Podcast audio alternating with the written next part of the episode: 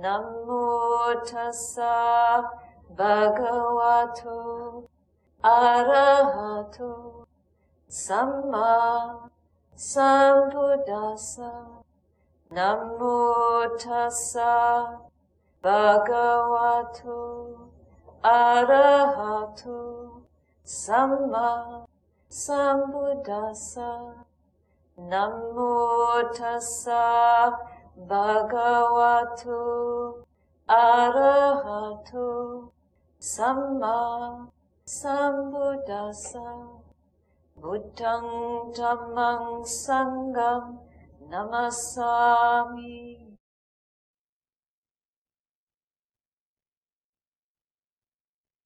Every time we sit down to do our practice, it's good to reflect on how we've spent our day or our time. Remembering what has happened, what is happening in our lives. And whatever happens is there to teach us. It's an instrument that is teaching us. Even if it's unpleasant, it's teaching us what we need to know and what we need to learn the most. We don't have to look very far. I notice for myself how I'm gradually able to welcome the painful or the unpleasant a little bit. Maybe not welcome, but at least accept enough to be able to study it. And for years, I wouldn't have been able to do that. I might have run away from, avoided, or denied that as much as possible. So, welcoming in what is difficult and hard to welcome, that's only the first step. It's the beginning of a process, a long process of undoing, unwinding the damage that has been done within us. At least taking down the barriers that we ourselves have created to seeing and understanding how we've been damaged or how we've been hurt, why we feel this hurt or this pain from what happens. And then learning to set boundaries that we need to make our lives more into a field of goodness and peace for ourselves, for each other.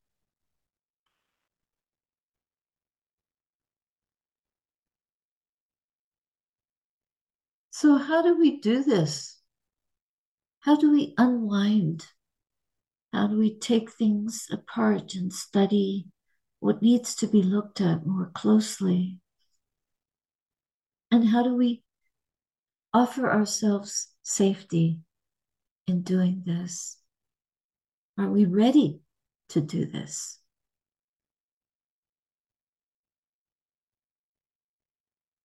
We have to begin from where we are and gradually move to the next level or the next depth of practice.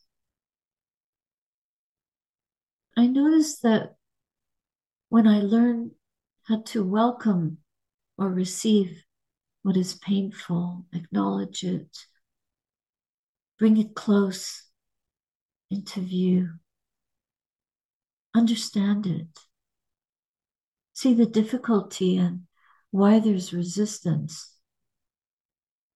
I can begin to look for the source, and that's a much more involved kind of work. Means sifting through my conditioning or the conditioning of this mind and this body so that I can notice where I'm really caught, where I get stuck, what hurts the most, what makes me tremble.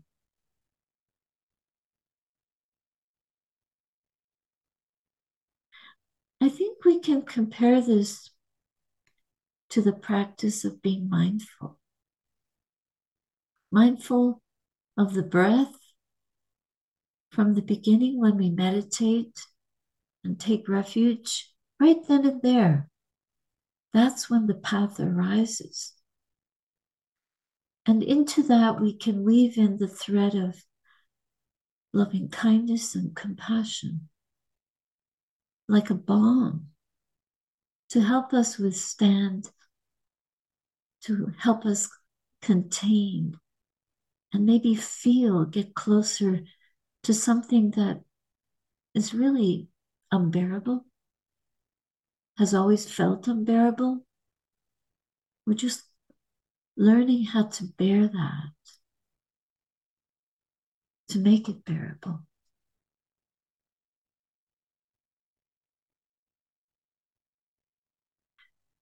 No matter how much this I, the sense of self, dies in the shadows of our own ignorance, of my own ignorance, I still have to gently coax myself back to life with mercy and compassion.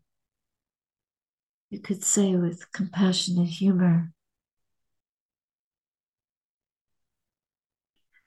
This is not easy to do, but that's no excuse for us not to try and undertake this task.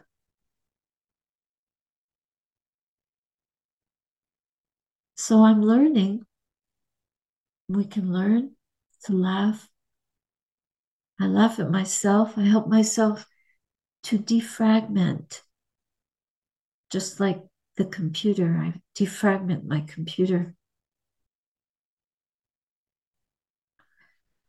If the only meaning of life is to act from and for whatever I treasure, and to uphold it above everything else,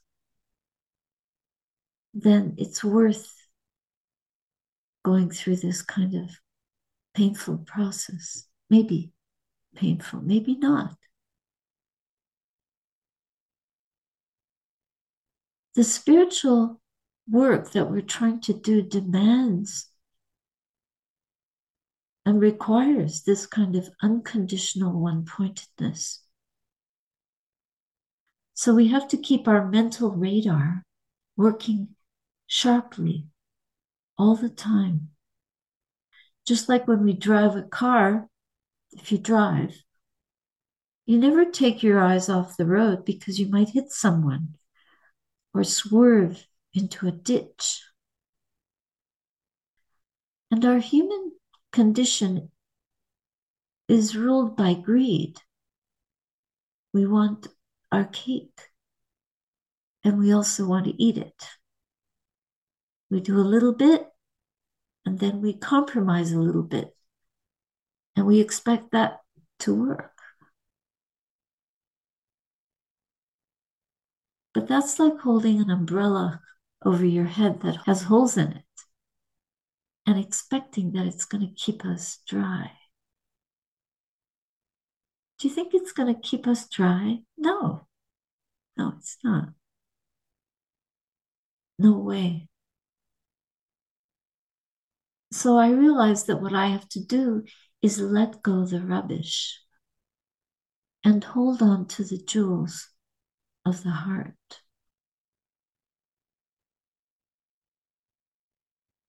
But how do we do that? How do we do that? day by day, hour by hour, moment by moment practice. Just like every day, on the material plane, we're really happy to take out the garbage. I like taking out the rubbish and I'll fill bags of rubbish and have them put outside before they start to smell.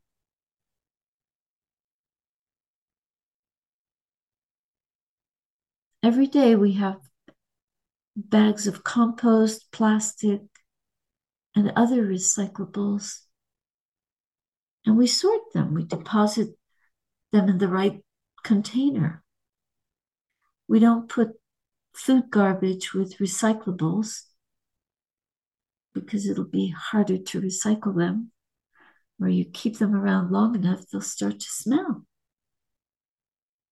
So, this means a lot of vigilance.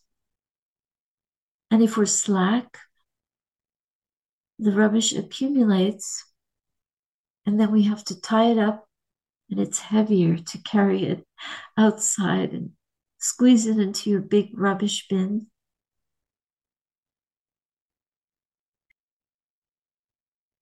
As for clearing up and removing the rubbish of the mind, that job is totally ours. There's no one that comes and collects it. No one. No service that will collect our mental garbage. That's why we have to do it constantly. Rubbish accumulates and we have to keep emptying it out. But I've been noticing how much it accumulates in there.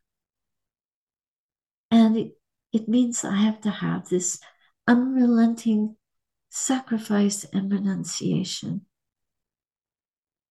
so that I'm spilling out the rubbish, I'm emptying it out. Is it giving up? Giving it up and clearing it out. But in return, there's a happiness, a purity, uncompromised.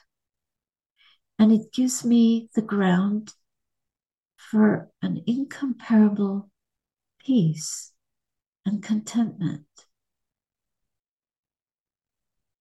Maybe contentment with whatever's happening, maybe just a new breath or nothing. Not being anybody in this whole wide world.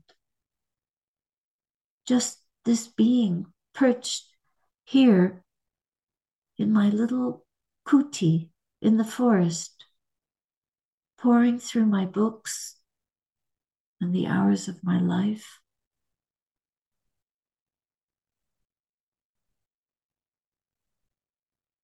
We have to go to a state of non duality, to the state of mind or heart that doesn't have a me or a you in it. Just a connection in the true reality that is greater than all the yous and me's combined. And it's too pure to even be described in that kind of language.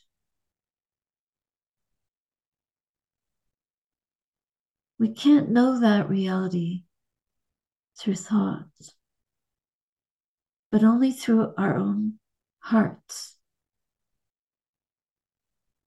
Not through someone else's heart, but through our own hearts. Through feeling our pain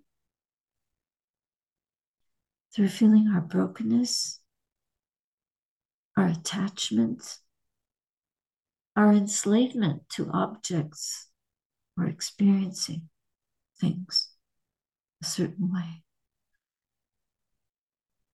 The experiences of life that we're so driven by or attached to. And we have to know them for what they are. they're empty and they have no power except the power that we give them. And knowing that, we turn our minds, our hearts to unconditional love.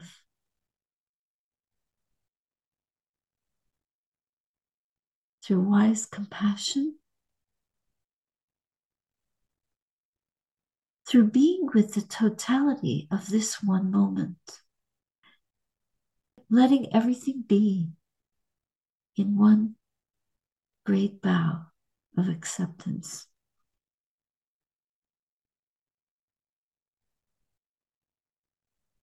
Whatever happens, we listen. We listen to and believe what the mind churns up as something untrue, even dangerous. So our listening has to be a penetrating, acute kind of listening. I don't mean cute, I mean acute, like sharp, discerning,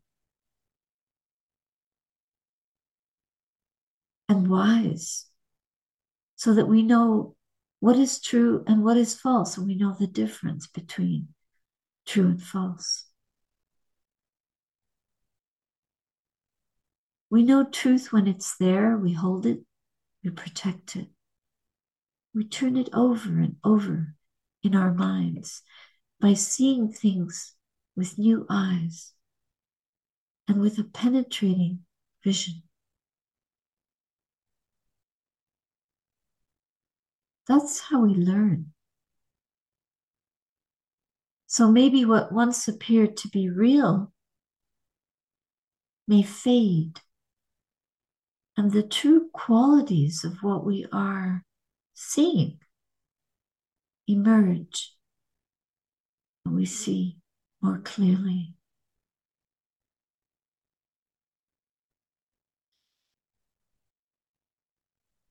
Not everybody has the chance to witness their suffering. To really be a witness, objective, observing, apart from, enough to learn from it.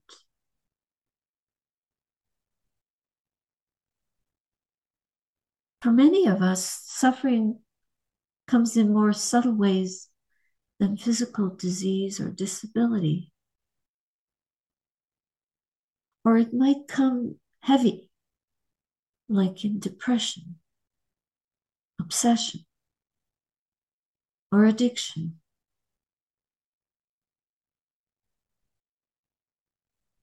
with physical pain and degeneration, the heart is moved and challenged. Our emotions are emote, they emote, not email, but emote. And so they move us and we react to the pain in the body or the pain in the heart.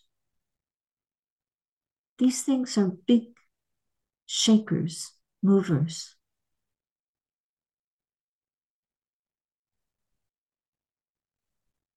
But we can find in that movement, we can find the stillness within us. We just have to take one moment whenever we can to breathe quietly and to bring our thoughts to stillness, to bring our opinions to stillness, to stop the opinions, to stop the judgments, the worries, the anxiety, the lack of sense of control.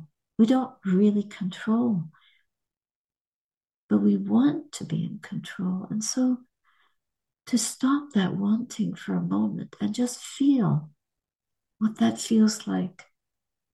Come back into the center of feeling, of being, the still point, from there in the mind itself, from which we can watch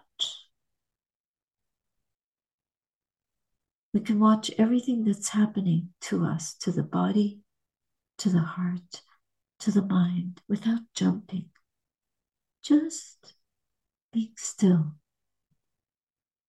We watch the thoughts, we watch our feelings, we watch opinions, worries, and we know them for what they are.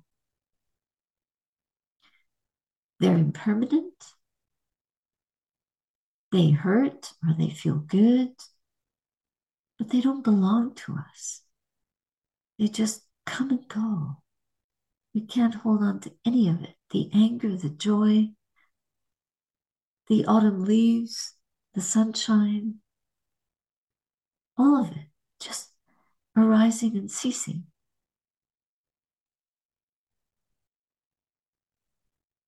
The more we bear witness to it, we see that. We see the fear, the sense of loss. We watch. And we know this is not me. Where is the me?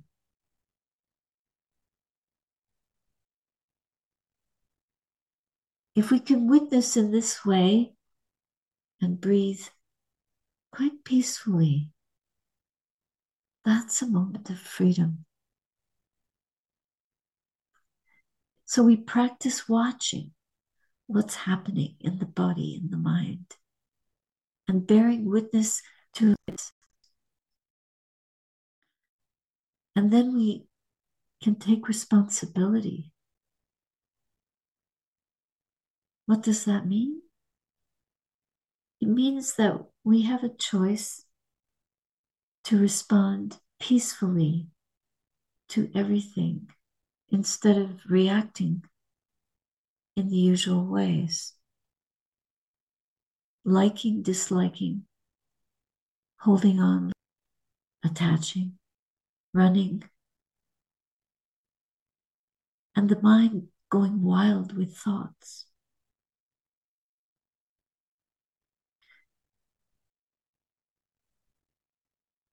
Maybe that's a bit like what a mountain climber experiences going up a mountain. Unbelievable storms, freezing temperatures, weakness, lack of oxygen. Feeling unable to put one foot in front of another, slipping on ice, cut by the wind, dizzying heights, walking blind in a desert of snow or sun.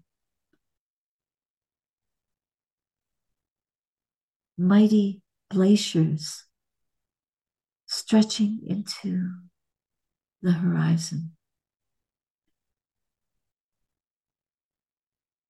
And that sense of isolation.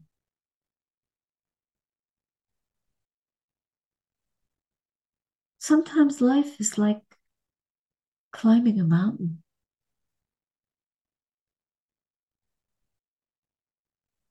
But when we're on this path of Dhamma.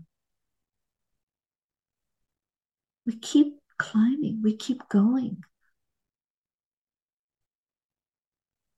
Even if it seems to stretch on forever, we don't give up.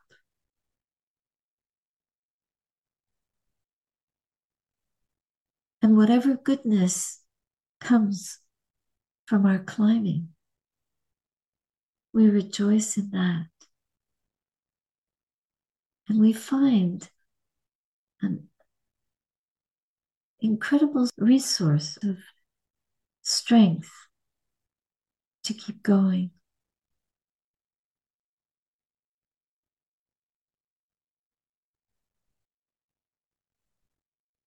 And what we find is that we go deeper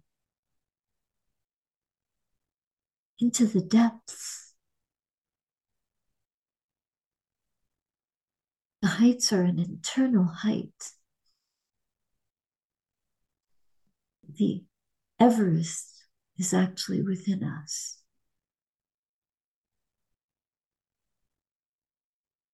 And when we go deeper,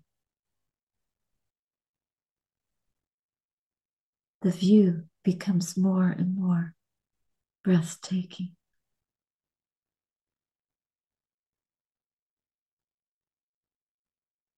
That's the freedom that the Buddha talked about. The freedom of going inward, where we find real seclusion from the world. And we no longer struggle.